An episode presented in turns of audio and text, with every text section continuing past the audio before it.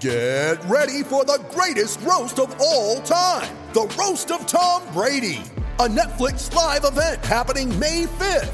Hosted by Kevin Hart, the seven time world champion gets his cleats held to the fire by famous friends and frenemies on an unforgettable night where everything is fair game.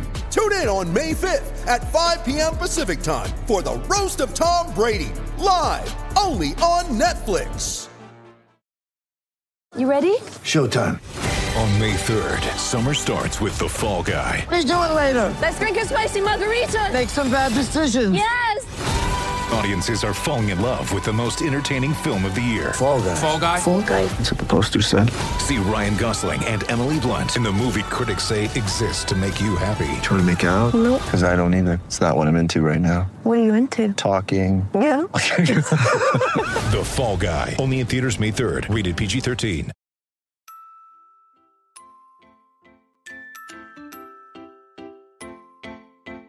Uh huh. I just feel like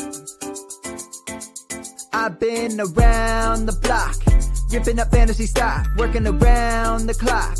Look at the view from the top. Mm. Researching rookies a lot? No, I just be listening to pods. Yeah, one in particular. I'm just a messenger. Let me just pass on the rock. Uh, Browning, Brunning, Bruning, pronouncing ain't what he's doing. What he's doing is not losing, but infusing you with new things. And there's Dennis the Bennett. Yeah.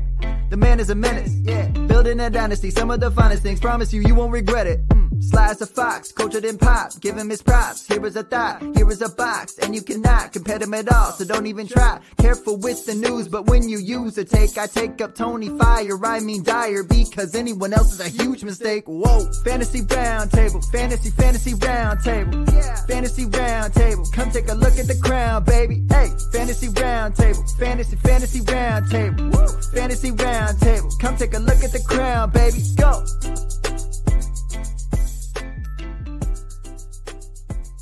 What is going on, everybody, and welcome to another episode of the Fantasy Football Roundtable Podcast. It is Friday. We've already got a game in the books. Matt is here with me.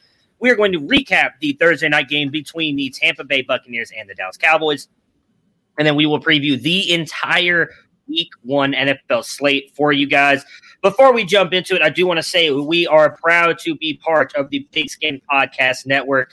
Check them out. They have a ton of great podcasts on there, not just football, got fantasy, foot. Uh, I already said football, hockey, baseball, soccer. They've got it all. Double the football. Look, it's important that they know there's football.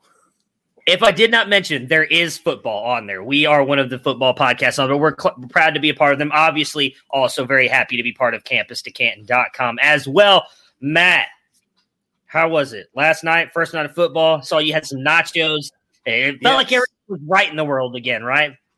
I know there is this uh, beautiful food truck by our house uh, that they opened up a storefront in a gas station, and it's like been uh, my wife and I's obsession. They have this loaded breakfast fries that I decided was the perfect opening night. They lay down a bed of fries, cover it in cheese and bacon, little bit of Pueblo green chili and sausage gravy, then fry some eggs on top. So I might have a heart attack, Sounds just like delicious. the rest of the Cowboys fans. Uh, but you know, that combined with the fact that my uh, heavy investment in Cowboys fantasy assets paid off big time last night, and it's, I it's been a good Friday. That is uh I know this is a sponsored bit, Austin. I'm I am I'm literally was eating right before this and I am hungry again. Minus the green chili, but I'm very picky about the food I eat. But I think next time I go up to Colorado, Uh, I'm gonna have to try that out because that Do you sounds do you like spicy? amazing. Oh, I you do can not. Get it with So just gravy.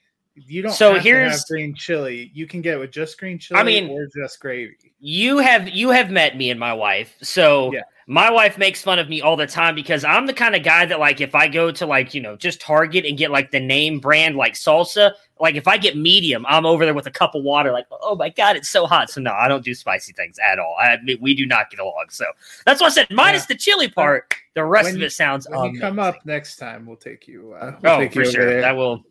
That sounds. Uh, it sounds amazing. So let's jump into it. You mentioned Cowboys fans. I wish I would have had this conversation with you guys on the podcast, or it would have been you because we're the ones that do the Wednesday show together. I was talking to, as you know, living here in Texas, a bunch of Cowboys fans, and it's funny. I told them that I thought this would be a close game, and that I thought it would come down to the Cowboys leaving too much time on the clock for Tom Brady to get a game winning drive, and it happened. Cowboys played a lot better than I think a lot of people thought they were going to. A lot of people worried about that defense now. I definitely think Tampa Bay is very one dimensional. They do not have a very good running attack, but that that that passing game is incredible, as is the Cowboys.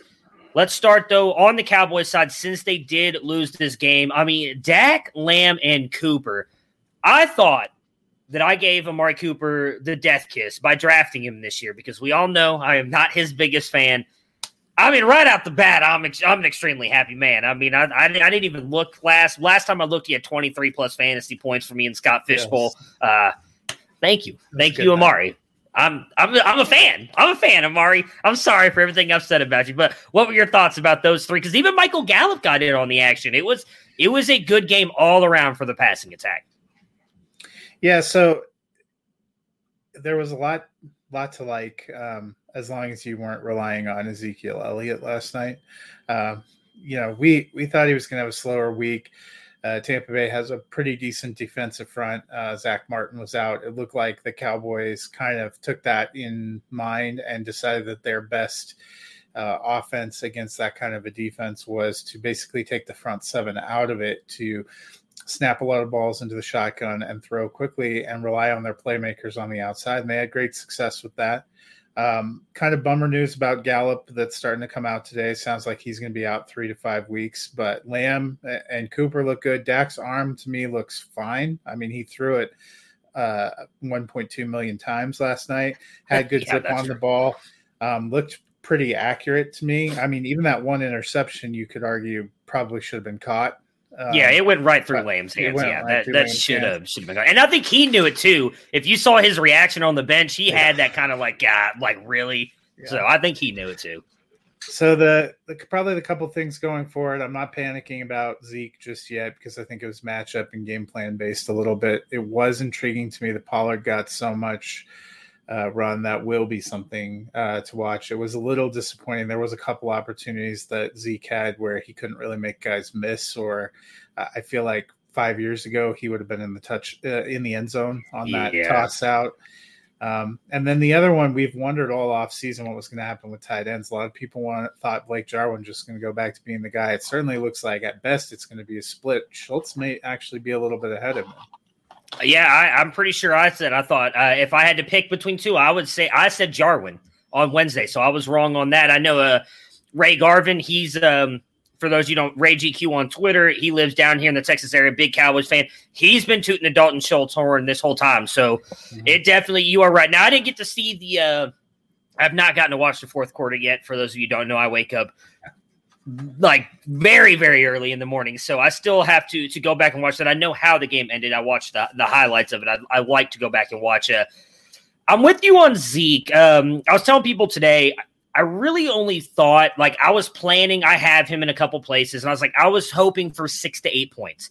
Obviously he fell short of that as well. I was hoping he gets into the end zone he'll make your day Tampa Bay had one of the best run defenses last year. That wasn't going to change much this year. They brought everybody back. What does scare me is two things you mentioned, though, just a minute ago. The usage of Tony Pollard, who's not going away, and he definitely just at times looks more explosive than Zeke. And then on that toss out, that is where you're 100% right. The Zeke of even two years ago easily makes that guy miss or just runs him over and is in the end zone. And it didn't happen. I'm worried about that. Uh, that is kind of my biggest thing that worries me because I will also add in, well, I know Martin was out. I'm also really worried that like this just may be the Cowboys offense because this is what they did last year too. There was at one point in the third quarter where Dak Prescott had thrown the ball 41 times and they had run it 10 times. Now, last year, Zeke benefited from this because when they got down into the red zone, he was able to score. A lot of people may not have realized he was like a top, I think he was like the top three back uh, through the first couple of weeks of the season because he was getting all those touchdowns. But yesterday, that did not work out for him. I don't want to say boomer bust, but I'm really starting to worry that maybe he's not quite. I don't remember where we all had him ranked seasonally. I, am really starting to worry he's probably going to be closer to 12 than like that top five or six because I, I just, yeah. I don't want to freak out too much about one game, and it really wasn't. I know Tampa Bay's defense is good, but he just he still kind of looked like the guy we saw last year when Dak was hurt, and we kind of all blamed it on Dak being hurt. Maybe that's just who Zeke is now. Well, and we blamed it some on the line being hurt, and they did get some back now. Of course, five game suspension for La'el Collins uh, doesn't really help matters a lot. Hopefully, they get Zack Martin back. I had him closer. I think I had him as RB ten, so I had him closer to the bottom. But you know, we talked about there's a lot of talent there. There's a lot of potential bunching there. I don't think it's going to be a huge leap to go from ten to twelve to dropping to you know 14 to 18 um, and people there are still a lot of people that took him as the fourth fifth sixth running back off the board. That's probably a concern but we'll see. I thought it was a good start. I thought it was a good start for dallas. Their defense looks better i think dan quinn with some time gets those young players going. Uh, brought a couple of guys with him that knew his system from atlanta that actually made good contributions. Keanu neal Deon, uh, Damontae Kazee, uh, who knocked out that ball uh, out of Godwin's hands down by the goal line. They forced four turnovers. I thought that was good. They played with some good energy. Um, you know, questionable call maybe down there at the end, but you know those kind of things happen. I think they'll grow and they'll build on this. As there was noted last night, Dallas has a fairly soft schedule. They don't play another team that was yeah. in the playoffs last year until week 11. I think that's going to give some time for this this team to gel together and put up a lot of points.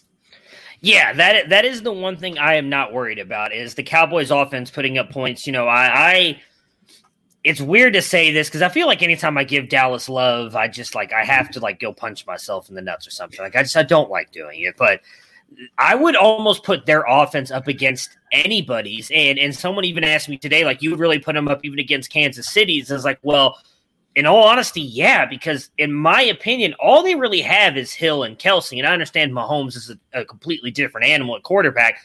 But Prescott isn't that much of a step down from Mahomes. And then when you add in, when they're all healthy, Gallup, Lamb, Cooper, both those tight ends, and even if Zeke's even a little bit better than we saw last night, that's an offense that can keep up with anybody. So I, I, I definitely think they're going to score – a lot and a lot of points over the next couple weeks. What about Tampa Bay? Yeah. We um we all like Chris Godwin. Phenomenal game. Pretty sure that was offensive pass interference, but I'm not gonna, you know, we're not gonna argue that because then that would mean Cowboys fans probably should win the game. And you guys lost. It's over with. Get over it. Anyways, Godwin, he's good. He's incredible. Antonio Brown, though, we heard Arians talking about it all offseason, saying this is the Antonio Brown of old. For those of you who may not know, Arians was in Pittsburgh with Antonio Brown back in the day. He sure looked like the guy that we saw back in Pittsburgh before everything went down, going to Las Vegas. Well, it was Oakland at the time, but and and now back over here to uh, to Tampa Bay.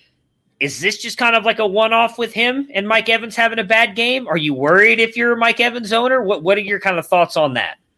So we've talked about before they have a ton of great players. So if we're looking the panic or patience for the buccaneers i'm not panicking about mike evans. We've seen this before. He has games he even did this last year. He had games where he, didn't have a ton of points and then all of a sudden he comes back and gets 150 yards and three touchdowns. I think they're going to spread it around with him godwin antonio brown and rob gronkowski the two places where I might have some concern. Um, a would be OJ Howard. I thought OJ Howard looked good at the beginning of last year.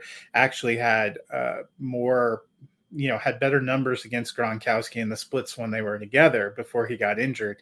Looked like a non-factor last night. That gives me a moment of pause. I also am probably staying away from this running game altogether. Ronald Jones did not look good. Put the ball on the ground nice of his coach to come out and say he had trouble recovering from it. We would never know because he didn't let him go back in the game. Uh, Giovani Bernard looks like the two minute drill guy, but maybe not quite as robust a role as we thought he might have. And Leonard Fournette exists. Um, I am not super pumped about their backfield at all. I loved what uh, Dennis left us some comments. He said, It seems my Fournette is Rojo's handcuff take is out the window. Seriously, though, Rojo looks like the more expos- explosive player, but if he fumbles and can't catch the ball, he isn't going to see the field with Geico Lenny on the team and that that did seem to be the case. Even though Fournette yeah. popped a t- an interception, I mean those two running backs. There's a comedy of errors there, right in the middle of the game, which can't be what Brady's looking for either. Yeah. So just to jump on the Evans thing, I'm with you. I'm not panicking. Again, everybody, if you've listened for a while, you know I'm not the biggest Mike Evans fan. Dude is consistent. He's likely going to end up being a Hall of Famer. But I think at the end of the year, he always gets you the fantasy points. I don't think he's consistent week to week just to point out what you were saying last year in the first game, he had two yards and a touchdown, then 100 yards and a touchdown, then two yards, two touchdowns, 122 yards and a touchdown, then 41, 10, 37, 55, 64, 77, 49, 50, 56, and then 110, 181. Mixed in all of those where he only had a couple yards here and there was a lot of touchdowns. That is kind of what it seems like Mike Evans has become I think that you're going to be just fine. Again, I think it. What is it? Eight straight seasons of a thousand yards. Seven. He's, yeah, seven. hoping for eight. Well, he's going to get eight. My bet would be. I, I don't think that he's going to stop this year. Uh, but it, it's one of those. He's one of those players where he's going to be a little bit frustrating some weeks, but at the end of the day, he is going to end up being uh, a, a, very good fantasy wide receiver. Before we move on uh, and start doing our Friday previews and everything, last year we saw, um, golly, not Atlanta, Carolina had three wide receivers in the top 25. We kind of talked about it possibly being Dallas this year if Michael Gallup could get going, which he did, obviously now dealing with the injury. Does that maybe become Tampa Bay this year with the way Antonio Brown looked last night? Do you think, I don't want to say top 24, yeah. but top 25, six? Could all three of them get up there by the end of the season? I mean, I think all three could end up in the top 24 because, like what you said, what you can't factor is injuries and stuff. I, I would if we're looking at wide receiver trios right now that have the possibility, I like Tampa Bay's chances better than Pittsburgh, which I think takes a little bit of a step back in a passing offense. I don't, uh, you know, I don't see Carolina repeating that with Samuel gone and, and Marshall coming in. And Dallas, if if Gallup's going to miss three to five games, he's already starting behind behind the curve. I think it's going to be too hard to make up and get yeah. into that twenty five range which sucks because he, he's one of those guys that we, I know all three of us. I'm pretty sure Dennis is a big fan of him as well, and had that good game last night, and then goes out and gets injured. And it's just like, man, like this, it shares, really seemed. Yeah. So do I. I. I was really hoping this would be uh, his years. But before we get into the Friday previews, Matt, go ahead. Yeah, so we are going to go over some of our thoughts about games. Matt and I have rankings up on the Campus Canton side if you want to check that out. But if you want even more info as you're making lineup choices this week, we want to recommend getting the Flash Update Pro. Get all the tools that help Bob Harris reach the Fantasy Football Hall of Fame at footballdiehards.com. Flash Update Pro has a full suite of tools to make you a better manager rankings, configurable cheat sheets, mock drafts, consistency tools, target distribution, snap counts, and more. In fact, it's got so much stuff, it had me tongue tied. But use the code Roundtable for an additional 15% off of the already low price of $24. Go out and get that and dominate week one.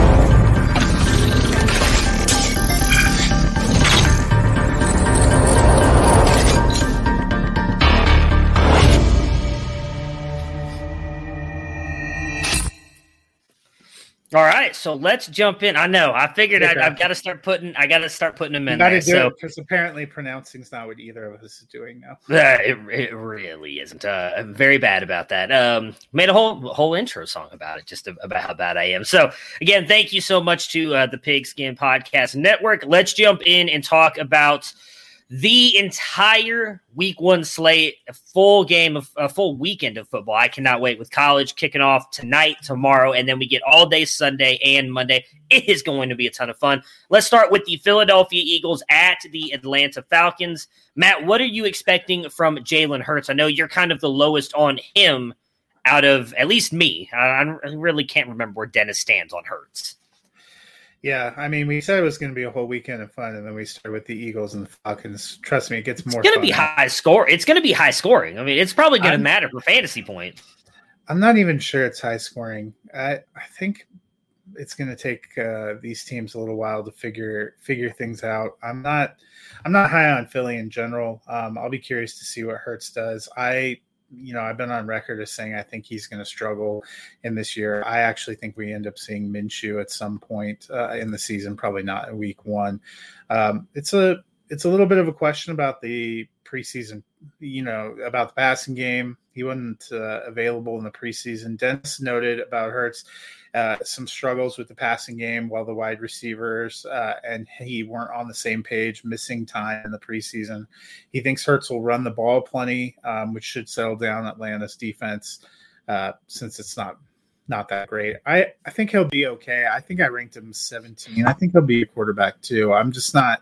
Some people really think it's to the moon, and I know the matchup with Atlanta is potentially appealing, but uh, I'm not there. I have him at five this week, seven, five or seven. I have him high. Uh, Brandon has him ten. I know that you were the one who had him. Uh, you did have him at seventeen. I remember that. We Yeah, talked a little bit about that on on Wednesday's podcast. So I do, and, and a lot of that I think again comes down to his rushing ability. He is very good with his legs, and I just don't think Atlanta's defense is going to be able to stop him. I, I like the weapons of Goedert. You know, Ertz is out there healthy again. He's kind of been like recommitting himself to Philadelphia. Devonta Smith, Jalen Reagor, I think fit what Jalen Hurts does perfectly. You got Miles Sanders. You know, when he's healthy, he is usually a pretty good running back. So overall, I, I do think Philly has a pretty decent amount of offensive weapons. Can they get it all together? And who- better than the Atlanta Falcons defense, which is just really not that good, right? So I'm I'm all in on Hurts this week. I don't have him as like a top 10 quarterback throughout the season, uh, but definitely I think there are weeks that he will get there. Moving over to Atlanta's side, what are you expecting from Kyle Pitts and Calvin Ridley? They really seem to not only be the two really fantasy relevant players on this team, but who Atlanta's really going to have to anchor their entire offense around. Yeah, I ranked uh, Ridley as number one receiver for me uh, this week, so I hope he was watching Amari Cooper last night, thinking "Hold my beer." Um, you know, I think he's by far the best passing weapon. With Pitts, I'm I'm thinking they're going to use he and Hayden Hurst a lot on the field together. I'm expecting a lot of two tight end sets with him being more of a receiving weapon along with Ridley. I think he's going to end up being the complementary receiver. Um, so hopefully we get to see a little bit of that. I'm just excited to see him in an actual game. Philly's defense doesn't scare me a ton either. I know Dennis said he thinks Ridley's in line for 15 targets. I think it'll be at least 15, could be more. Yeah. Um, he said he wanted to see a clear week one indication of how the Falcons plan to use Pitts. You know, is he going to not start like Andrews, but still get all the passing action? Is he going to be used as a wide receiver? Um, I still, personally, I think there's going to be value for both him and Hurst, um, but I think he's going to be the much better value in there. And I have him top five this week. In. Yeah, I think I had him six because I forgot to rank Logan Thomas, so I think he ended up being six on there. Uh, Logan Thomas is now ranked, just just so everybody knows. Logan Thomas probably going to have a pretty big day given that. Yeah, yes, so- I, I I I have him up. Oh yeah, especially with Curtis Samuel being out, which we'll talk a little bit when we get to that Washington game. Yeah, I I expect Pitts to be used just like you said. I don't. Sometimes I'm sure he'll line up at tight end. They're going to move him into the slot. They may even move him outside. He's going to be the best weapon they have outside of Calvin Ridley. I think Hurst is definitely going to be out there a lot, but they'll probably use him more as like a blocker. Definitely think he'll get some work because I think he's just going to be the guy who gets overlooked. Of course, Noah Milik, this is the year that he goes off in fantasy after I drafted him everywhere last year and he failed miserably. Uh, but I, I would definitely, if I had to pick, if I had to pick anybody, I'm, I'm leaning just on Kyle Pitts and Calvin Ridley, and, and everybody is not even. I mean, you probably have to start Mike Davis because running back is just so bad, but I, I- don't think he's going to have a think- huge game. I think he'll be top 25. Oh yeah, yeah. He's just want to say you have to start him, but he's not. I'm not like you know. It's almost like Zeke. You know, if you can get me ten points, Mike Davis, I'm happy. I'm happy. So Well, maybe All he'll get traded to the Ravens before the end of the season. Uh, let's kick it off with uh, what we'll do is we'll have you. Uh, you can read Dennis's pick first. We'll just go in the same order every time. Dennis, you, and then I'll I'll I'll, I'll wrap it up with our game picks. Yep. So Dennis is taking the Falcons, as am I. I'm taking the Eagles. I think uh, I think Jalen Hurts is going to get it done. I'm, I said I put him at five. I bought Now, in on a, a couple shares Is the of Eagle so. Kool-Aid, is it actually green or It is. It's like a lime. It's like a lemon lime. It's it's you know like a Sprite. You know, LeBron. Where'd LeBron go? LeBron. So yeah, it's it's it's beautiful. I love it. It's it's it's amazing. All right, let's go on to what should be a very good game: Pittsburgh versus Buffalo. Uh, we know that Pittsburgh changed the way that their offense is going to be run this year. They got uh, they let go of forgot his name already. Um, that Yeah. guy. Yeah, I know. He was very good friends with Ben Roethlisberger. it's Uh, Randy something? Randy Fichtner. Finkner, there we go. Um, let him go, who's very pass heavy. They want to get back to a more balanced offense. So, what are you expecting from Najee uh, this weekend against a not just very good defense, but a very good rushing defense as well? Yeah, Dennis said he uh, he hopes that Najee Harris will be good enough to make uh, Pittsburgh's offensive line look better than it really is. Um, definitely, their their line is something of a question. Buffalo's defense took a step back last year. Um, they definitely invested in the draft, trying to make that front better. Um, we'll see if it worked out. I think Harris is going to be good. I think that they need him to balance out their offense. Pittsburgh started with a decent record last year, but wasn't maybe as good as that 11 and 0 start. And they really got exposed during that one and five finish. Yeah. They need more balance. Hopefully, Harris can give him that. I have no doubt that he will. He, he's definitely a guy who I talked a lot about this when I was uh, evaluating him as a rookie coming into the NFL. I looked at what is considered a no gain um, positive run, where every time they get the ball, how often do they at least get positive yards or no gain? That's a good thing, right? You don't want them to get negative yards. I even put no gain in the negative because you still didn't do anything necessarily positive. 12% of his runs were for no gain or negative yards. 12%. That was some of the best that I have seen out of the past. I went all the way back three draft classes, and it was the best. Another guy up there, interestingly enough, now we know is very good. James Robinson. He was at 9%. Granted, played a little bit lesser competition.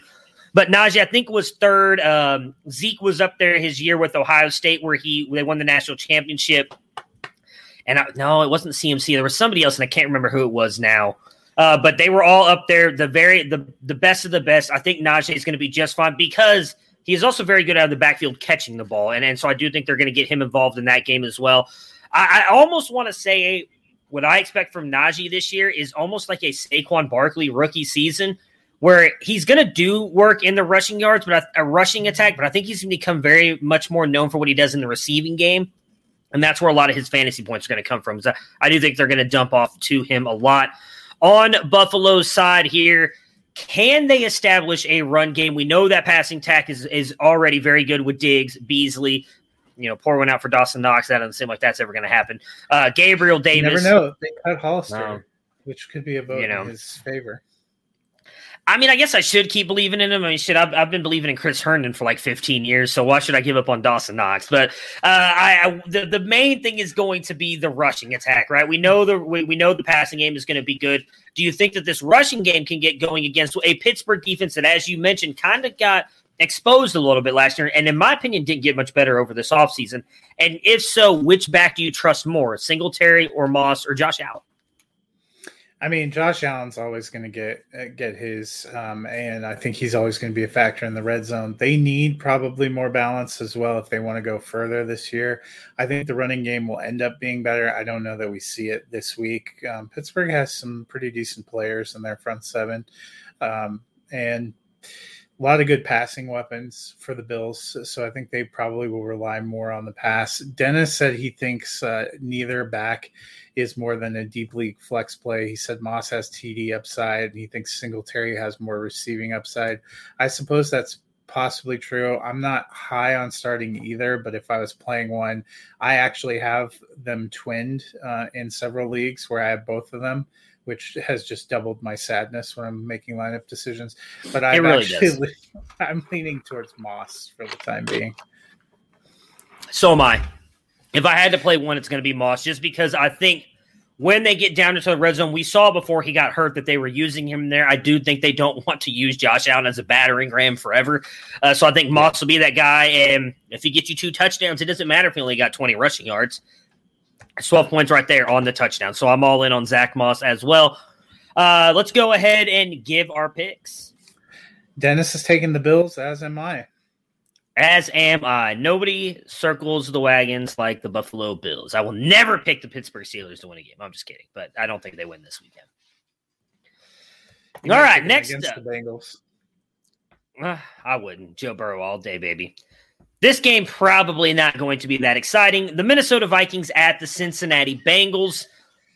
We know that uh, Justin Jefferson and Adam Thielen are going to be studs. Kirk Cousins is exactly what you expect him to be.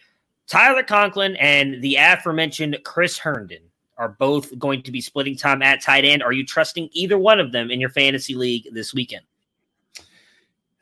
Dennis said that he we're gonna have to see how it plays out. He's not looking for anything from them in week one. I might go a step further and say I don't know if we're gonna see much. You know, I was super excited about Irv Smith, so I thought tight end has potential. I think both those guys are probably gonna end up rotating around. And I'm just not high on the Vikings. I am starting to get nervous though because we are kind of low on the Vikings in our uh, league chat. Um, our friend Jacob who actually lives in Minnesota and is a Vikings fan, said he thinks they're going to finish the last place in their division below the Lions. You did too. I That picked them that way. makes me Yeah. nervous now. If everybody's just dumping on them, they're either going to be really bad or they're going to be really good and make us all look Yeah. dumb. I'm still hoping that they're. I still think they have big seven and ten energy. I'm not playing either uh, tight end right now. I think Conklin is getting overlooked though by a lot of the Herndon truth, truthers who Yeah. are hoping he's going to be uh, Irv Smith revisited. I mean, you know, there's just something about that guy you just can't quit. Uh, I, I, you know, I, I hope that you are right. I, I mean, I, I, I really do think at this point it probably is time to give up on Herndon. He's had so many chances and hasn't been able to do it. You know that I, I very much talked about the Vikings being a playoff team because they seem to be every other year. It just everything that keeps coming out of Minnesota makes me think that they're not going to be good. I, I mentioned this. I think last year I said it was a horrible idea for them to extend Mike Zimmer. Doesn't look like it worked And out last year. Yeah, well, I like it. I like it. So Those two guys don't really seem to get along, and they they extended Well, them that's and true. tied them together. If that's the part Yeah. that makes that's curious. So. I, I I think realistically, it's it's just the top four in in Jefferson, Thielen, Cook, and, and Cousins. And if Conklin does come on, though, I, I if, if he goes out and has, I mean, I think probably if he goes out and has a good week one, you have to pick him up then because in most leagues, if he isn't is on waiver wires, people are going to attack that because tight end is so shallow. Uh, so if he does, I would definitely grab him because we've seen Kirk Cousins has made that tight end position very valuable, especially with as good as Kyle Rudolph was for years there. Um, even well, even before Cousins got there, but he's. I got to see it. I don't know if I can just trust Conklin. I, I I don't know. I honestly think this might be a gross game. Oh yeah, for sure. It's going to be like three to six going into the fourth quarter. I, I have no doubt I about mean, it. I I don't know if it'd be that low, but I, I wouldn't. No, it's going to be three to six. When it's when it's three to six in the fourth quarter, I'm just gonna like I'm gonna shoot you a picture of the of the scoreboard and be like, yeah, what I you should you. tag And then it's gonna on end up and then it's gonna end up being like 31 to 24, but it's gonna start out really, really bad. On Cincinnati's side, we get Joe Burrow back. He is getting paired with his former college teammate Ja'Marr Chase. Everybody was excited about it when they drafted him, except for everybody who you know wanted them to get an offensive lineman to protect Joe Burrow.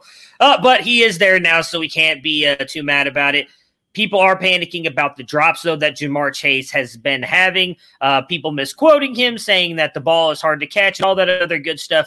What are you expecting out of Burrow and Chase in this offense in week one? I didn't Did you see that quote, by the way? Yeah, I didn't realize the NFL Yeah. ball was slightly bigger, but I still don't understand Yeah. not having. It's it's slightly bigger. Well, he said that that's not what he said. I saw his tweet. Well, so what And they then I said went on. PTI is he was literally describing the difference in the ball because that's what he was asked, and people have inferred from that that it Yeah. makes it more difficult. Which that's you know maybe it's rookie media hazing. Dennis said he expects Tee Higgins to be wide receiver one. He thinks Chase will be fine. He just needs to get in some game action. Stop thinking too much. Dennis said, "Don't sleep on Tyler Boyd. Although if you're a fantasy manager, be prepared to be nervous as you watch Burrow run for his life." Uh, if you check out, I think it should drop today, my sit start column, which I'm going to do every Friday for uh, Campus to Canton, picking one sit and one start uh, from each of the positions, and then holding myself accountable, which is the part that I'm least uh, excited about.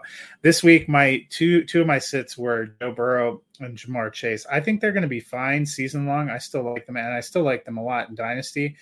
I think both of them rust to shake off that Zac Taylor opted not to let them shake off. You know, you put them out for that preseason game and you try a short wide receiver screen to prop up the confidence of both those guys, and it doesn't go well, and then you immediately take them out of the game. Way to go.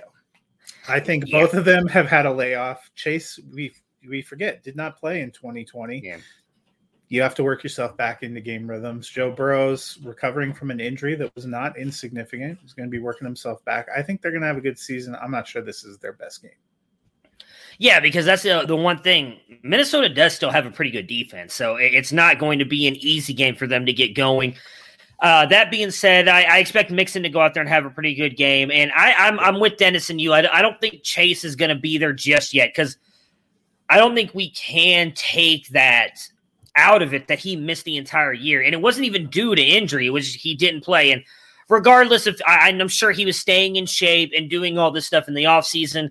But as we've talked about, there's nothing like live reps actually being out there and doing it. And as you just mentioned, they didn't really get a chance to do that in the preseason. So this is going to be kind of their first time back together again.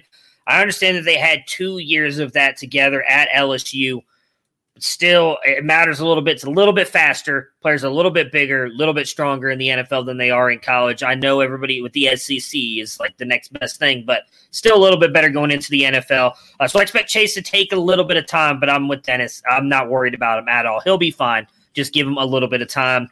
Uh, who are we picking in this game here, Matt? Dennis is going with the Vikings. I took the Bengals to win the home opener. I'm with you. I'm gonna take the Bengals. I, I, if I'm all in on this this bad energy for the Vikings, I can't pick them to win a bunch of games. So I am taking the Bengals as well. Next up, we are going up to Motor City, San Francisco 49ers at the Detroit Lions. We know that Trey Lance was out due to a chip in his thumb. Do we see him at all in this game? There were thoughts. I thought it was his pinky finger. It was his thumb. Oh, probably was his pinky finger. I think I, someone said something about a thumb the other day, and that's just what's going on in my head. So, um, regardless, he hurt a finger, but there were rumors that they might have like different packages for him. Do you expect we see him? We're going to see him on yes. TV. Do you actually expect to see him in the game, though, at some point in time Sunday?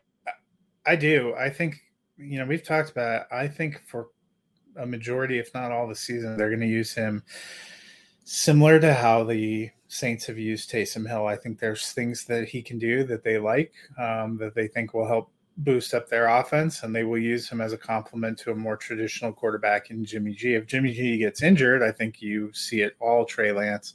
I'm not sold that he definitely is the guy or the starter uh, this season, especially if, as we both expect, they remain a pretty good team in playoff contention. But I think we will probably see him every week. Yeah, I mean, I, I have them winning the division, and I actually think it's because Trey Lance eventually does take over as starter. But I'm with you. I think we see him two packages. I don't think we're going to see a ton of them this weekend, but he will get out there on the field.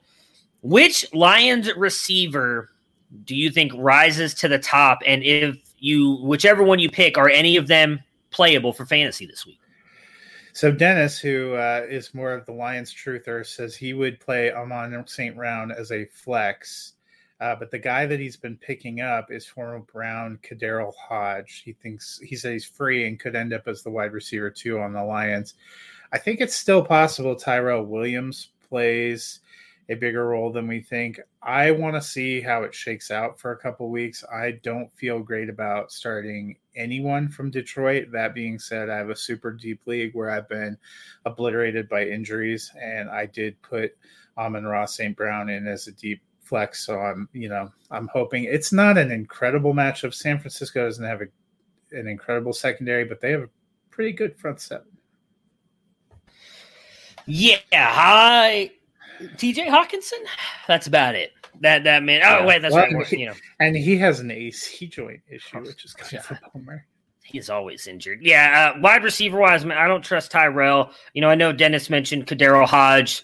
You know, he had moments with the Browns last year, but I don't expect him to really do anything fantasy wise, Yeah. if I'm being honest.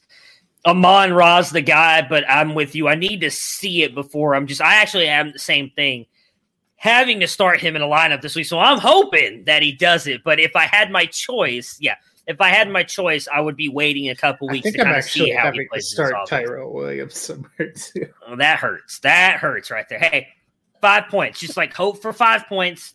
And if he gets it for you, it's probably a win because I think they probably have him I mean, projected. I just like need him to Mike Evans and catch one pass for three yards and a touchdown down there. You know, There you go. All right. So who are we picking to win the 49ers Lions game? uh, Dennis and I are both in on the Niners. Me too. I'm not picking the Lions. I did pick them to win five games though, so I got to pick them at some point. But it's not going to be against the, not going to be Yeah. here against the 49ers. Probably not opening week. Maybe Next up- Day. Yeah. A, a game that Matt and myself talked about a lot on Wednesday that has the potential to be high scoring. Arizona Cardinals at the Tennessee Titans. Arizona, James Conner, Chase Edmonds. It's kind of been the debate of the offseason. Who leads the backfield? What do you guys think on that? Dennis said he thinks the Cards wants it to be Edmonds. He's just not sure he's going to hold up. I think they also want it to be Edmonds. I think they're going to use James Conner as more of a one, first and second down kind of smashing back. That being said, I think this is going to be a more pass heavy game. Um, both these teams have some suspect issues on defense. I think this could be one of the higher scoring games of the week. I actually have Edmonds as running back 16 this week. I think it's going to be wheels up for him. I think it's going to be Edmonds until he gets hurt. I, I, don't think that they're going to put like I, I, I agree with you. I could see Conner kind of being the the power back. I expect him to be in there more on the goal line plays when they're not running Kyler Murray. But I think Edmonds is the guy they want to be the starter. And I mean, we keep saying that. I guess he has dealt with his fair amount of injuries, but so did Keenan Allen when Keenan Allen first came out, and now we don't ever talk about him really being hurt that much. So you don't we don't know Chase Edmonds could go out there this year and have a full season of health. So I, I think it is Edmonds. It's the guy. He's the guy playing. I don't think I had him as high as you did, but I, I expect him to go out there and have a good game. Do you really just have to worry about does Conner kind of vulture some of those touchdowns from him. That's where I think in PPR the, passing game work. Uh, Yeah. Although it will be interesting to see what is having a Rondale Moore, what is having an AJ Green do Nah. to that. So we'll see. I'm more more definitely green. Uh, Yeah. You know, I don't I don't know. I need to see. That's one of those need to see to see it to believe it kind of things with AJ Green. Can I interest you in a uh, Christian Kirk? Uh, no, no, no. Rondale Moore. That's about all I want outside of DeAndre Hopkins on that offense. Uh, we talked a little bit about tight ends earlier with Conklin and Chris Herndon. Another kind of guy who's been talked about as a sleeper tight end here for Tennessee is Anthony Firkser. Are you willing to take a shot on him? Arizona was like historically bad against tight ends. I almost want to say the last two years. I know for sure last year. Uh, so are you willing to take a shot on Firkser this week? There are worse options, but I was super hopeful that he was going to kind of launch into a big role. He seemed to be having a pretty sizable role, even with Jonnu Smith last year. But that noise has gotten real quiet. So hopefully, we see something week one. I think if you're playing him, you're you're taking a shot. Uh, far from a certain thing for me at this point. Yeah, I'm with you too. Again, if you're in like a tight end premium league and you have this uh you know Baker Mayfield as strategy of like to live dangerously like I did and you just kind of punt tight end for God knows what reason uh and you end up with a guy like Firkser you're probably playing him but uh, much like Conklin I want to see that play out before I actually trust putting him in my lineup. Who are you guys picking to win this game? Dennis took the Titans, as did I. Cardinals all the way. Red Sea, baby. Let's go. Next up, um, I guess this could be a fairly interesting game. The Seattle Seahawks at the Indianapolis Colts. It's probably not the best way to lead it. So I guess this could be a very interesting game, but hey, you know, we'll we'll see. What are you expecting from Seattle's offense? We talked a lot about this, um, I believe, on Monday with Dennis, where we were really kind of Not sure what was going to happen with this offense. They don't seem to trust Russell at times. Sometimes they do. Uh, so, what do you think about Seattle's offense? You know, I think they wanted to go back. There's here's another team that wanted to go back to having more run focus, um, probably because they didn't like the way they ended the season last year. I think we're still going to see one or two fantastic plays from Metcalf. Metcalf and Lockett are going to be pretty much the passing game with uh, with Russ. He's always still going to be fine. I think we've seen throughout his career, even when they focused on the run. I think they're going to try to use Chris Carson a lot the Colts have a decent defense. I don't think this is going to be particularly high scoring. Um, when we'll get to in a minute, but we know Carson Wentz. They came out and said he's going to play, but I think he's going to be a little bit rusty, and he's fresh off of foot surgery on a new team. So I this might be one of those games in the teens as well. Uh, Seattle is not particularly adept, or hasn't been in the past, at traveling to the Eastern Time Zone either. Yeah, um, it's it's you know Russell. I, I feel like you still have to trust the main guys Wilson, DK, Tyler, Carson. They may not all have great games every single week, but kind of like what I said about Mike Evans, by the end of the year, they're going to get you there. You're just going to have to deal with some frustrating weeks. Uh, but I honestly don't know what to think at all about this offense. And, and I picked them to not make the playoffs this year. I had them last in that division. I do not expect Seattle to be a very good team. Moving on to Indy, they have some uh, very uh, questions of their own. I mean, they, they got they didn't get rid of Philip Rivers; he retired. They brought over Carson Wentz, who a lot of people were very excited with at first, and he's already been injured. Hasn't really got a chance to practice or do anything in preseason because of that. Now he's going to go out there and start against Seattle. Yeah, and I think probably more concerning for Colts fans is Quenton Nelson uh, was injured too. I haven't seen if he's uh, on track to start uh, yet. Uh, hopefully, he will be. They went and signed Eric Fisher from the Chiefs, and he's already been ruled out for Week One. Uh, still not ready to come back from that Achilles injury. So, definitely going to be missing some pieces. That being said, Seattle's defense isn't what it once was. I'm hoping for a heavy dose of Jonathan Taylor. I'm worried about a heavy yep. dose of Nyheim Hines after he just got a brand new three year extension to crush the hopes and dreams of everyone uh, who rosters Jonathan Taylor. Fucking I think. And I'm hoping uh, we get some clarity about how they're going to use Pittman and uh, Parris Campbell. We know T.Y. Hilton's out. Uh, we don't really have a good sense of their tight end. Zach Pascal just simply exists. So I'd like to see some of these young players I invested in over the years come to fruition. I mean, I'm all with you on the Jonathan Taylor train. I picked him to be a top 12 back last year. Love the kid. That all being said, it's going to be the Zach Pascal game because that's what Frank Reich does and that's what Indy does. Zach they just Pascal love to piss us Branson. off. Yeah, and and Marlon, eh, the return of the Mac, baby. Marlon Mack's going to be the best running back out of the three. It's gotta love Frank Reich. Now, I, I mean, uh, the Pittman and, and, Campbell are the two for me as well. I really want to see what they can do this week. I mean, Taylor's going to be fine. We know Hines is going to be involved. It just is what it is. We have to deal with it. The difference is Jonathan Taylor's just so damn talented. It doesn't matter how much, unless they just completely bench him. He's going to get you points. May not, may start out a little bit slow like last year, but he'll be fine. Who uh who you guys picking to win the game? So Dennis took the Seahawks. I think it's a pick 'em game, but I went with the Colts. So do I, and I don't know which way I want to go because I picked the Colts to win the division, but it was at like nine and seven, and then I picked Seattle to be bad. But I'm going to go with Seattle. I, I think I trust Russ just a little bit more than I do Carson Wentz right now, and Frank Reich's just going to do something stupid to piss me. I'm just not a fan. I don't. I don't know. I don't know why. I feel bad. I just I, I, I don't like him. Next up, a game that I actually think is going to be one of the better ones of the weekend: the Los Angeles Chargers at the Washington Football Team. Aside from Keenan Allen on the Chargers, is there any receiver you trust and are willing to play this week in fantasy?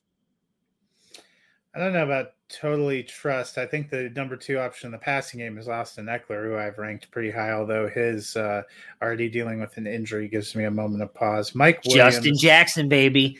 It's finally here. We called for it a couple years ago. It's finally here, Matt.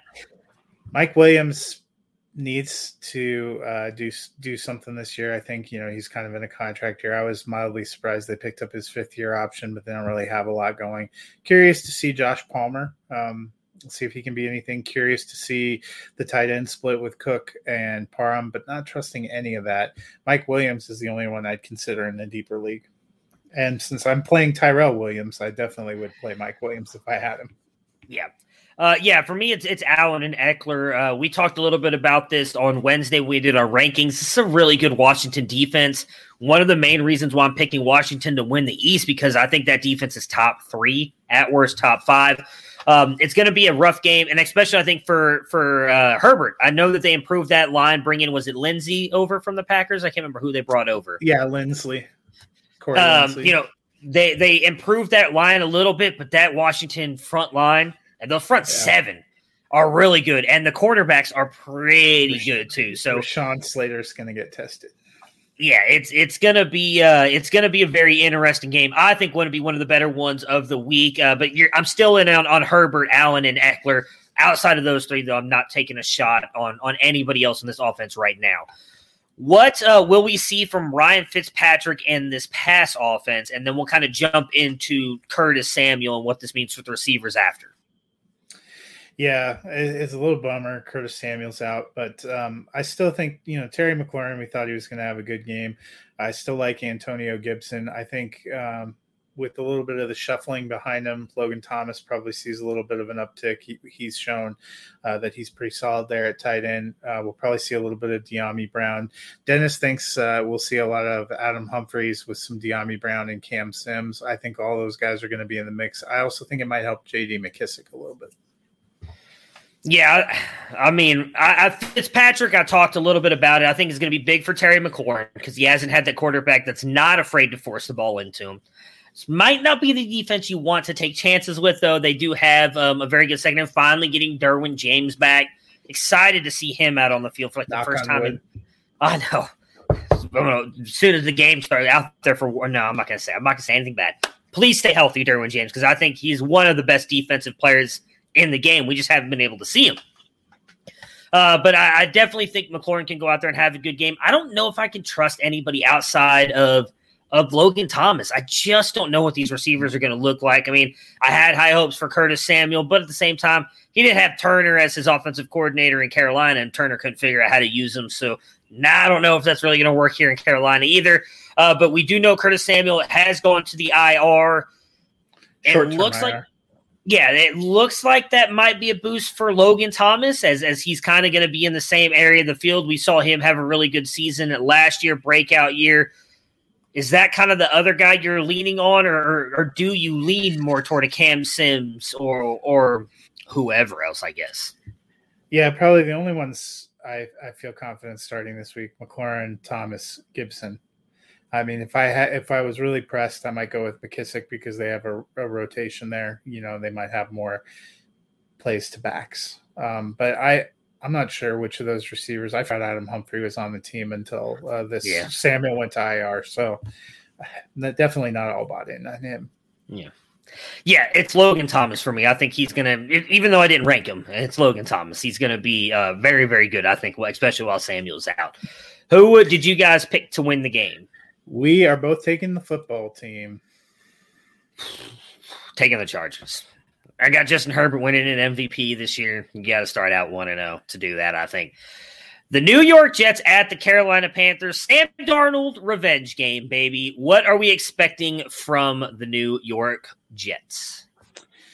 I'm just kind of excited to see the Jets. Dennis said uh, he thinks they'll be surprisingly effective, but inconsistent with Crowder out. It'll be exciting to watch more Davis and maybe Mims. Uh, Corey Davis, probably the only um, Jets player I feel good about starting. I, you know, I want to see how Zach Wilson eases in. We have no idea what the running back rotation is going to be. I mean, I think they could use four or five guys. Nothing would surprise me yeah. right now. Um, I was really high on Carter, but I'm I'm urging caution there.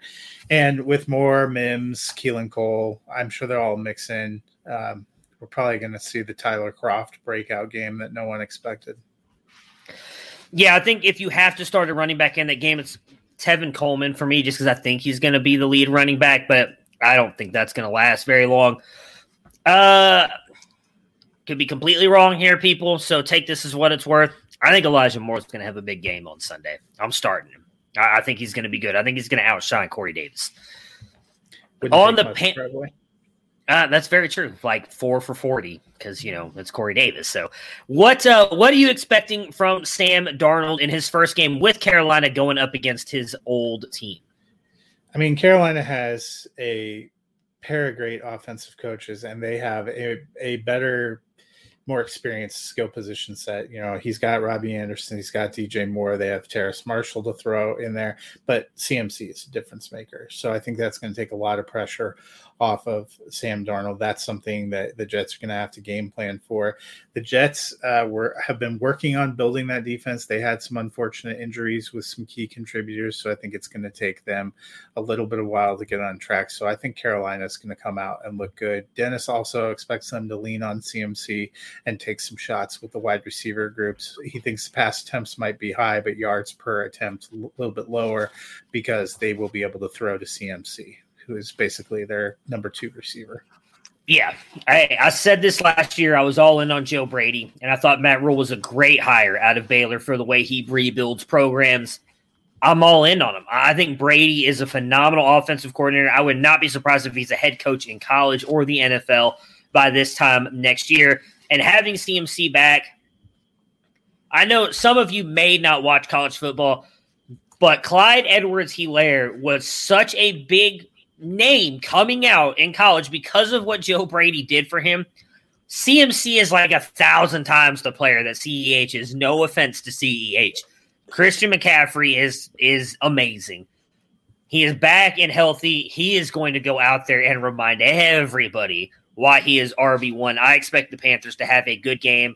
I'm going to skip the order and just go right ahead and say it. I'm picking the Panthers to win this game uh, Yeah. because of that. It's a queen. It's a clean sweep. I think we all expect them. All right, next up, we have got the Jacksonville Jaguars at the Houston Texans. Possibly the worst game of the entire weekend. Not possibly. It's going to be the worst game of the entire weekend. If, if you thought the call of three to six in the Bengals Minnesota game was bad, this is going to be like two to nothing going into halftime because Tyrod Taylor is going to get a safety. It's it's going to be bad, guys. It's going to be bad. Which receiver finishes better, DJ Chark, Marvin Jones, or Laviska Shenault for you in week one? Dennis said week one he wants it to be Jones. I want it to be Chark, but I think it's going to be Shenault. I've started to realize that I'm just like a year too early on all of my calls. I was all in on DJ Chark last year. I'm back. I made a very bad trade. And Austin, if you're still watching, the more I thought about it, I hate you because you took advantage of my, my Buckeye homerism. So I'm all in on DJ Chark because I need it to happen. I need it because I traded for him and I don't love the trade that I made. So I'm all in on DJ Chark. All right. Which back leads for the Texans? You got Phillip Lindsay or David Johnson. Mark Ingram is still technically there, uh, but they're really not talking about him a whole lot. Uh, so, who do you expect, though, out of those three to lead the backfield for the Texans? I just, you know, your uh, your moment of clarity there about your trade was probably more entertaining Well, than anything in this game. In this game, be. yeah, yeah. that's I'm gonna clip it. That's what I'm gonna clip and send to everybody. He knows it. He knows it. He took it. Oh, you know what? We've got a couple minutes. I'll just. We talked about this at Debbie debate. We have an after show every single week, and we play in a league that's a um, it's a two copy league, so you can't you can't have the same players on either side. And he accidentally drafted DJ Chark in both leagues, so he's like, I have to trade him in one of them because I can't have him on both sides. I have a great team on one side. And he was like, "Well, hey, you've got Robert Woods. Like, I'm interested. Can we make a deal?" And I was like, "All right, let, let's let's see what we can do." And then he teases me with a Buckeyes wide receiver. I'm like, "Yeah, yeah, let's do it. Let's do it." And then the more I think about it, I'm like, I just gave up Robert Woods, who's like consistently a top 13 wide receiver for DJ Chark, who's my look's probably going to be like wide receiver 31 this year. Really, I mean, also, I could after- just get the Buckeyes player. I was like, this was a bad idea on my part. After all the time that you and Dennis have spent this offseason talking about how terrible uh, Meyer's offense is going to be with Bevell, and I know. and And I when you mention Ohio State players, I just I see the scarlet and gray, and I'm like, you know what? Let's make it happen, Austin. And then I'm like, Yeah. that was a bad move on my part. Speaking of disappointing, uh, Dennis says for Houston's backfield, he thinks Lindsay leads them in carries. And this le- next sentence is, is purely him, but caused my heart to stop. Unless Mark Ingram is effective for some reason, DJ will be the leader of the passing game. I'm just going to say I think Phillip Lindsay finishes the best for fantasy scoring. And if Mark Ingram's out on the field, we know for darn sure that Houston wants the number one pick. Yeah, they'll still find a way to mess that up. Uh, it's Phillip Lindsay for me. I mean, we've been talking about him for years. I think he's the best back as long as he stays healthy. I, I don't. Mark Ingram, I think overall was by far the better player, but he's not what he once was. And David Johnson, kind of the same thing. He's looked shot uh, the past couple years. So uh, it's Phillip Lindsay for me, and I'd be willing to start Lindsay as well because I don't think this Jags defense is going to be very good. So I am starting Lindsay in a couple of places. since we technically have to pick this game, Yeah, there has to be a winner. there doesn't Uh, have to be. There doesn't have to be. Dennis and I are taking the Jaguars. Can I pick a tie just for fun? You can. Is that what you're I'm gonna picking? take a tie. I'm gonna take a tie. 17 to 17 tie. If that happens, this this clip's going all over all I over mean, the internet. if that happens, a bunch of people aren't going to see the start of their late afternoon game, which is probably superior because they're watching overtime between these two. no, they'll kick that off. Even the announcers will be like, "We don't want to watch this garbage. Can we please?" I think they already else. put Gus Johnson on a plane there to try to spice this one up. Poor Gus, I feel for him because I love Gus Johnson. I, I, I'll Gus, I will take your spot. Please don't do not subject Gus Johnson to that. That's just ridiculous. All right, the game that I know I will be very tuned into, and I think has a chance to be one of the best games of the weekend. The Cleveland Browns going up against the Kansas City Chiefs in Kansas City. Matt, what are you expecting from Odell Beckham Jr. in his return um, to the lineup for the Browns? At this point, right now, I'm hoping he plays. I I didn't think there was much danger of that until today when Stefanski said he's a true game time decision. So I'm going to be bummed if we don't get to see him because I think he's in. I think he's going to return strong. I I was we talked about this on Wednesday. I've got him up in my top 24. I have Baker up in my top 10 for QBs. I think you have to score to keep up with Kansas City. I think this is going to be a fun game, and I was really looking forward to seeing Odell back. I honestly think this is a little bit of gamesmanship. I think Odell's going to be fine so. and he's going to play. Uh, they've been talking a lot up about this defense. I think that's going to be key for the Browns in this game. Can they like you know, last year? I know you know. I know you had my back when we talked about this on Devi debate, but Austin wanted to give me all kinds of crap about how they were not having even play Patrick Mahomes. But if you actually go back and look at that game last year, they were limiting that Chiefs offense to field goals, and that's what they have to do again in this game with what looks like it's going to be a better defense. Will any receiver outside of Kelce or Tyreek Hill emerge here for you uh, on the Chiefs side? Dennis just simply asked, "Does one need to?" And the answer to that, Dennis, is no. Uh, one, they don't need another one to emerge, and they're probably not going to have one emerge. You might see a nice RB two game from CEH if he can uh, stay healthy, but I think it's it's the big three for Kansas City, and that's it. I feel like this might be a little bit of a hot take, but I actually don't think Hill's going to have a great game. But Kelce is going to torch the Browns again. And I mean, again. Literally, the last two times they've played him, he's been phenomenal. It's going to happen again. Kel- Kelce's going to be phenomenal. I don't think one in your heart, tight end one in your team. He's end end. on the field. Tight end. Hope he blows. Nah, never mind. I was gonna say blow his knee out, but Yeah. I'm just kidding. I don't want to see You know that. I love you, Those, Kelce. ki- those kind of things you. always come back on us in negative ways. We can't. I know it's gonna be people. Baker. I'm gonna, I'm gonna, um, it's gonna be bad if it ends up Baker gets hurt because I made a joke. I'm just kidding. I, I hope Kelce stays healthy. I, I don't think that Hill will have a big game. Now. I think that's who they're gonna focus on. Yeah. And and realistically, and we talked about this last year in the playoff preview for these two teams. The Browns linebacker situation hasn't gotten much better, and Kelce did nothing but torch those guys last year. It's gonna happen again. Who are you guys picking to win this game? Dennis is taking the Browns. I am taking the Chiefs, but I think it's a tight game. Well, Matt had to go, so I'm going to finish up the show here, uh, and we're taking the Cleveland Browns to win this game. I can't pick against them. I, I have been saying all off season. As soon as this game was released, I think this the Browns will get this win. They're saying all the right things. I don't believe them that this game doesn't matter to them. I saved my Browns revenge game for my playoff pick.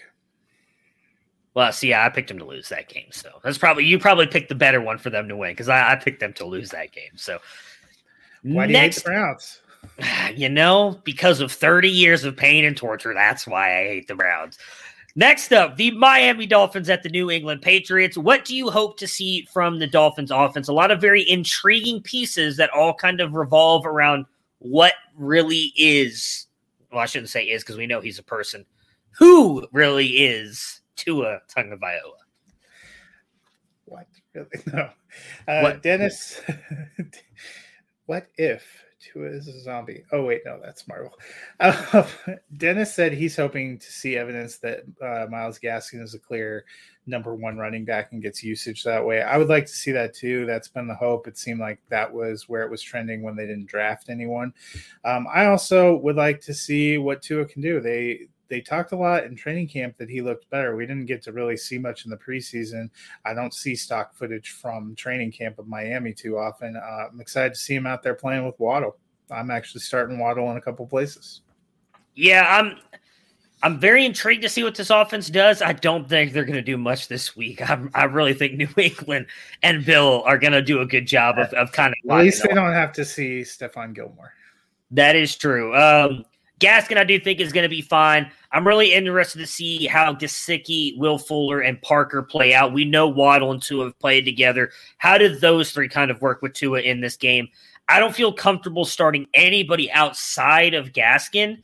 Um, but if I had, if you had to pick one wide receiver, I would pick Parker. It's who I rank the highest, just because I think he's got this. I don't seniority doesn't matter; it's not a job. But I feel like because he was there last year, and he kind of had that good year that he's gonna be the guy, which would, would Waddle be the one that you would pick? Yeah. Oh yeah, Waddle's my my pick. Mac Jones gets his first start here for New England Patriots. Tom Brady like 5.0 because he's not really that close to Tom Brady, but I do think he's going to be very good here. What are you expecting from him?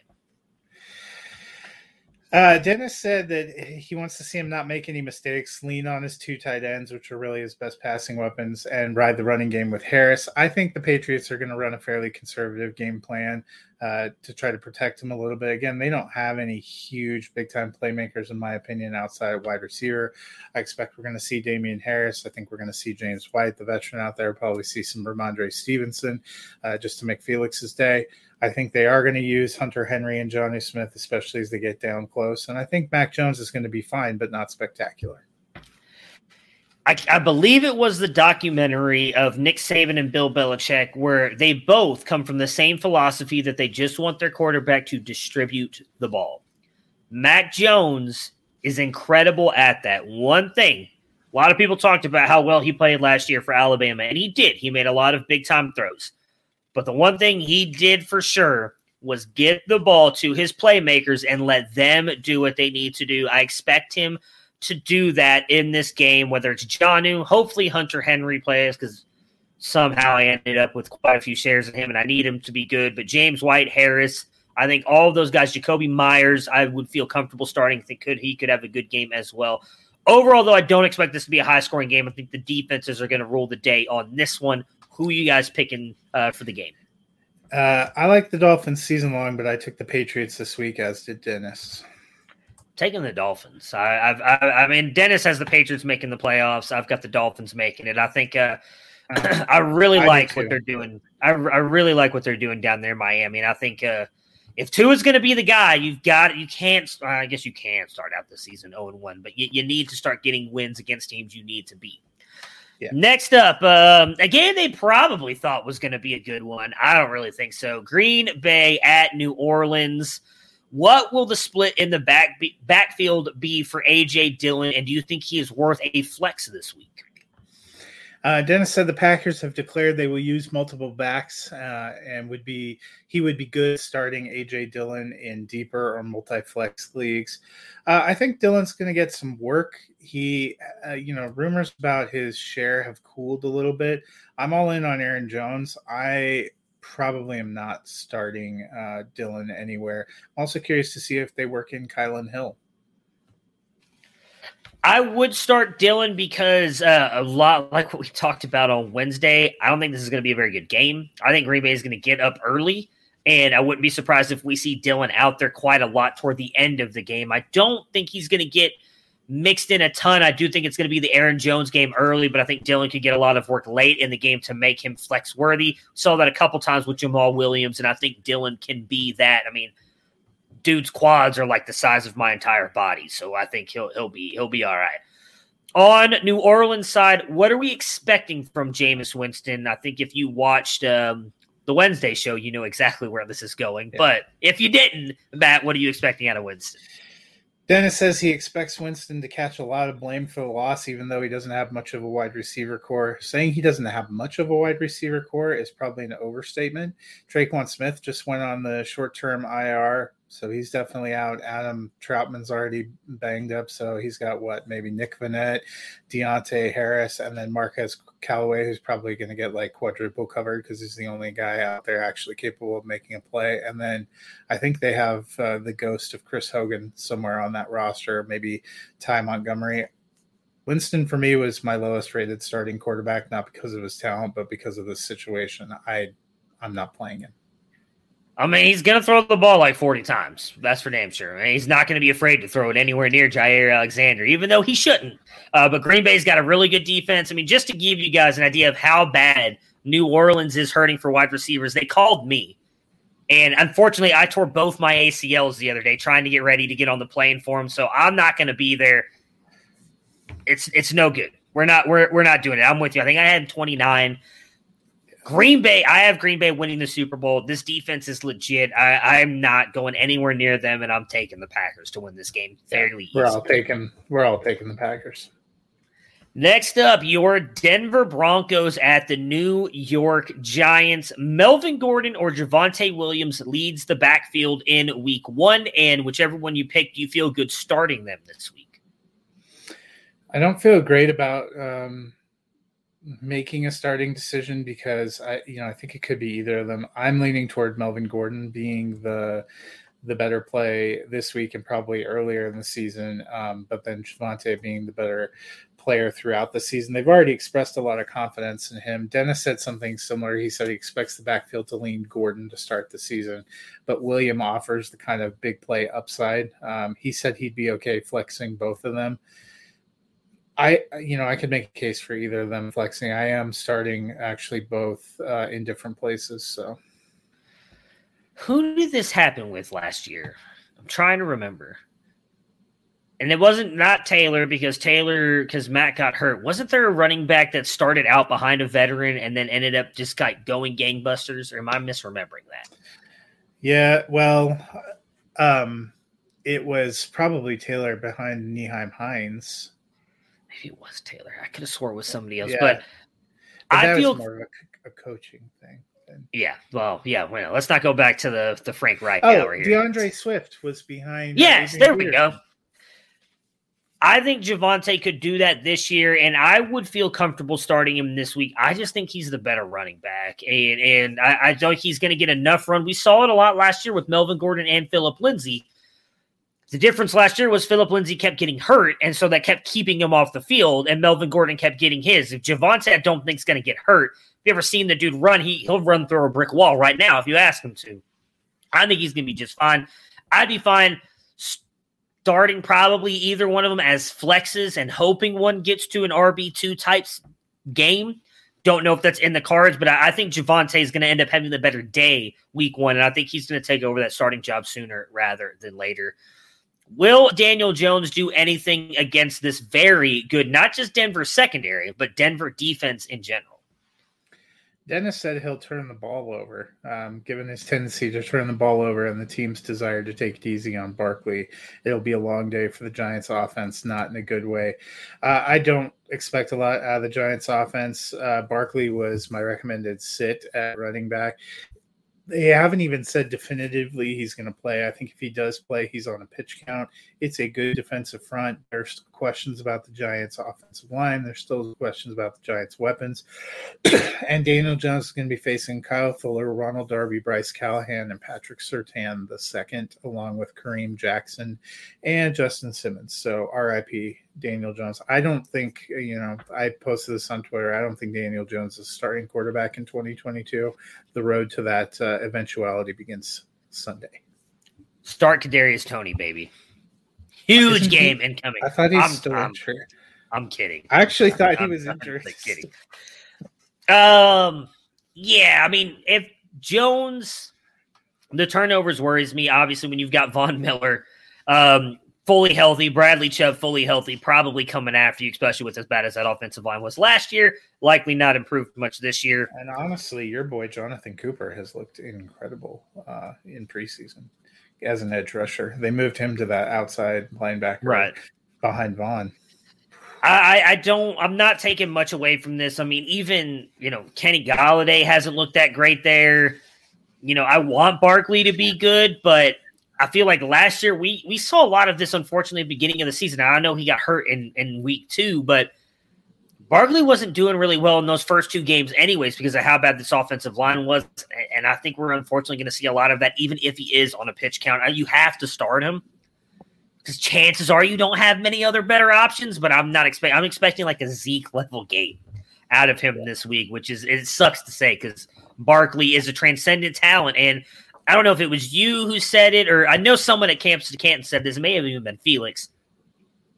It sucks to think that we may see the New York Giants waste the talent that is Saquon Barkley for his career because it, it's doesn't look like it's going to get any better. I mean, anytime soon. They're certainly well on their way, and if they have to restart, as I suspect, at quarterback, you're talking about him going into what year year actually be year five, probably the yeah. end of his rookie deal. With yeah, because they just picked up his yeah. I mean, that's the problem for the Giants. Any good players they have aren't healthy right now. So um, Dennis and I are both uh, taking the Broncos, and I'm going to go further. If the Broncos don't win, I don't think Vic Fangio gets on the team playing. I think they leave his ass in New York.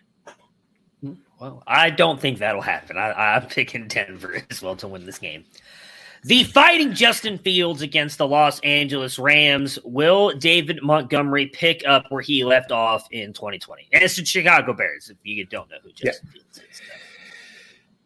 Uh, Dennis said he will, but it just won't be till next week. I tend to think that's uh, accurate too. I think he's still going to have a decent season. Uh, Tarik Cohen is gone yet again. Um, wasn't healthy. Back on pup. Uh, I think David Montgomery is good. I'm not expecting a lot out of the Bears offense against a very good Rams defense on the road. A Rob is the only player I feel comfortable starting in this game. Yep. That is it. And David Montgomery, I'm with you guys. I think he's going to be a good RB2 all season. You'll be lucky if he finishes an RB3 this week. That Rams front line is ridiculously good. What are we expecting from the Rams backfield? They've got Henderson, Sony Michel. I feel like 30 other players, and I just don't have time to name all of them. What are you expecting I think they're, out of that? I think they're down just basically to Jake Funk because Xavier Jones got injured and then got released. Yeah. Uh, so they're just right. They don't have. The, uh, they're riding the yeah, funk when those other two guys get injured. Yeah. Uh, the Rams have shown that they will only ride Henderson when given no other option, is what Dennis says. So look for a backfield split with Henderson getting a little more work in the passing game and Michel more at the goal line. Um, that's probably fair. I've said that I think Sony Michel slides into that old Malcolm Brown role. I actually think Henderson gets a lion's share of the the snaps and the work as long as he can stay healthy. Uh, I say avoid all of them because they're just going to no. pass the ball a ton. And Chicago's not a great front either. So yeah, uh, no, I, I, think Henderson's likely going to be the guy. But if you're asking me, I think it's all going to be about that passing attack for the Rams. Uh, Sean McVay has never seen a passing play he doesn't like, and I think he's going to be calling a lot of them uh, against the Bears, even though the Bears do have a good defense.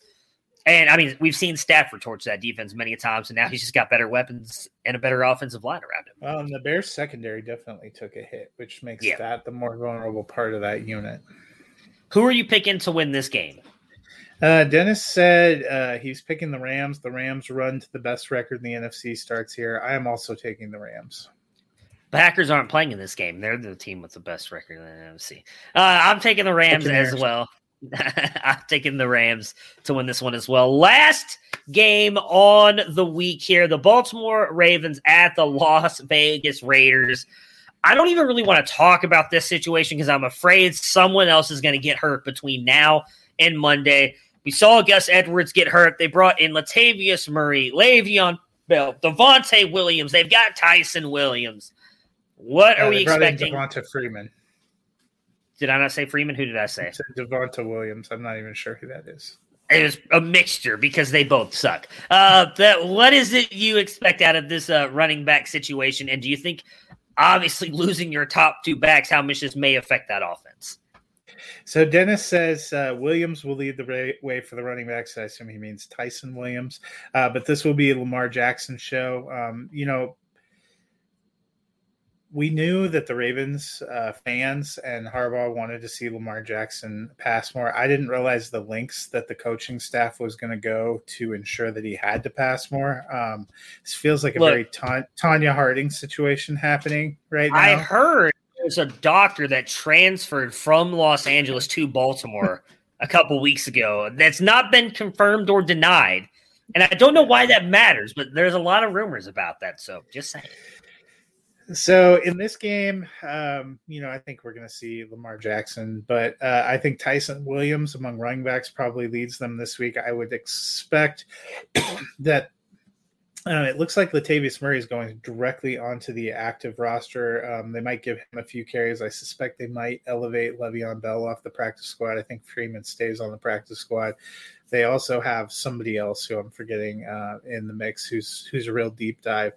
Season long, this is a tough situation. Our friend John Hamlers is all in, said Le'Veon Bell is going to finish as a running back one. I'm a huge Le'Veon Bell fan. I think he's washed a little bit.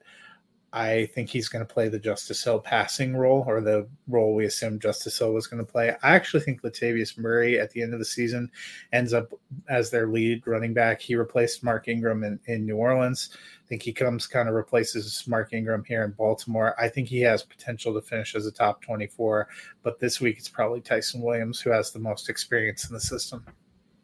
I'm all for bold calls, but yeah, I don't I don't see that happening with Lev Bell. I, I, Murray makes sense because he's probably the most ready out of all those veterans that they brought in because he just got cut by the Saints and was actually playing. Bell and Freeman were not on rosters at all leading up until this point. I, I don't see any way Le'Veon. I, I'm with you. I mean, he did nothing to give you any sign or hope that he was going to be good at all. So I, I don't see that happening. I think it's going to be. I've been saying it even before the injuries. I thought this was going to be a more pass friendly offense, and I think that's going to happen. I'm all in on Marquise Hollywood Brown this year, Mark Andrews. I think that that's what we're going to see as well because the Raiders secondary is arguably one of the worst in the NFL, and you don't need running backs to beat a secondary. You need fast wide receivers. Well, guess what? They've got one of the fastest in Marquise Hollywood Brown. So I'm expecting those two to hook up and have a very I- good game Monday I night. actually did rank him in my top 25 this week. So I So I think I ranked him at 15. I'm all in on on, on Hollywood Yeah, Brown. I, I, picked him as all in on you, but I fantasy fantasy MVP. you'd be proud that I I I am. I am. I hate it because I hate ranking Ravens players that high, but I, I I think they're in for a big one this week. Speaking of receivers, who leads the Raiders receiver group this week? Dennis said he's sticking with Bryan Edwards. I'm also pushing my chips in on Bryan Edwards. I ranked him inside my top 40. Boom. As did I, all in because there's really nobody else outside of Waller the baller, but he's not technically a receiver. So yeah, I, I just can't bring myself to buy into Ruggs or Willie Snead or Hunter Renfrow. Neither can I. I thought Hunter Renfrow retired. He's like 48 years old. I'm just kidding. His hairline says that, not him. I'm sorry. I'm sorry. All right. Who we picking to win this game? yeah, I had to cut it out with a little bit of little Oh, bit man. of love there. Poor Renfrow. Dennis Hey, is taking the Ravens. Uh, this is actually my upset special of the week. I am taking the Raiders. I'm taking the Ravens as well, and I'm pretty sure that um, Hunter Renfrow and his hairline and millions of dollars that he's making could care two shits about what I think about his hairline. So just having a little fun at, at his expense. All right. So that will do it for us today. Got NFL football back. Cannot wait. Should be a very fun weekend. I wish everybody their best of lucks, unless you're playing me. And in all honesty, chances are I probably don't even know it because I'm in way too many leagues. As I realized yesterday, I, took I me think an hour and I are to my playing lineup. each other this week. Oh, it was so bad. I was going through and I was like, oh, I think I'm done. It's like, oh, wait, I forgot all about Sleeper. And then I had to go into Sleeper and set all those. And oh, I forgot I have two redrafts on E ESPN. It was it was bad. I was not thrilled. That's not even counting all the college lineups I had to go set. So We In really- maintenance oh, really- is. I mean, Dennis makes fun of us now. Yeah. My, my wife actually asked me if I hit 40 leagues on purpose because I turned 40, and I was like, "No, that was a sad accident." Yeah, yeah. Oh, it was it made even more sad when I was sitting there. I just kept looking at my watch. I'm like, this is taking a lot longer than I want this to right now. It seriously takes like every day checking for injuries takes 40 minutes. Oh, I know. And the worst part about it is like I was I have J.K. Dobbins in some of my leagues. The problem is I can't remember which 15 out of 53 is in. So I'm checking every single one. By the time I get there, Williams is gone. This I'm just like starting Patrick Ricard this week. Let's go. Let's go, Patrick. I need you, buddy. So also, be- you yeah. don't realize how how minor complaint, but how slow some of these uh, yeah. platforms are to actually acknowledge. Like, I'm not gonna straight drop some of these guys who are injured, but I need you to acknowledge that they're on the IR. Adam Schefter posted three hours ago. Can you not figure this out? yeah, it's uh, you know, one of the uh one of the issues in being way too many leagues. So we will be back again on Monday. Matt, myself, and Dennis, correct? Dennis is believe with us on Mondays. Yes. So we'll be back to recap all of these Sunday night games, talk any more any news that comes out for before the Monday night football game. So everybody, good luck in your week one matchups. Enjoy the weekend, and we will see you guys again on Monday. Prepare for glory! I wanna know if you got your popcorn ready. Do you got your popcorn ready? I came out the womb, I was ready. And he's hit the end zone for an unbelievable touchdown. I would be honored if you played football for this team. Throw it up above his head. They can't jump with me. Golly. Oh, they tackle him at the 40-yard line. Who can make a play? I can. Who can make a play? I can.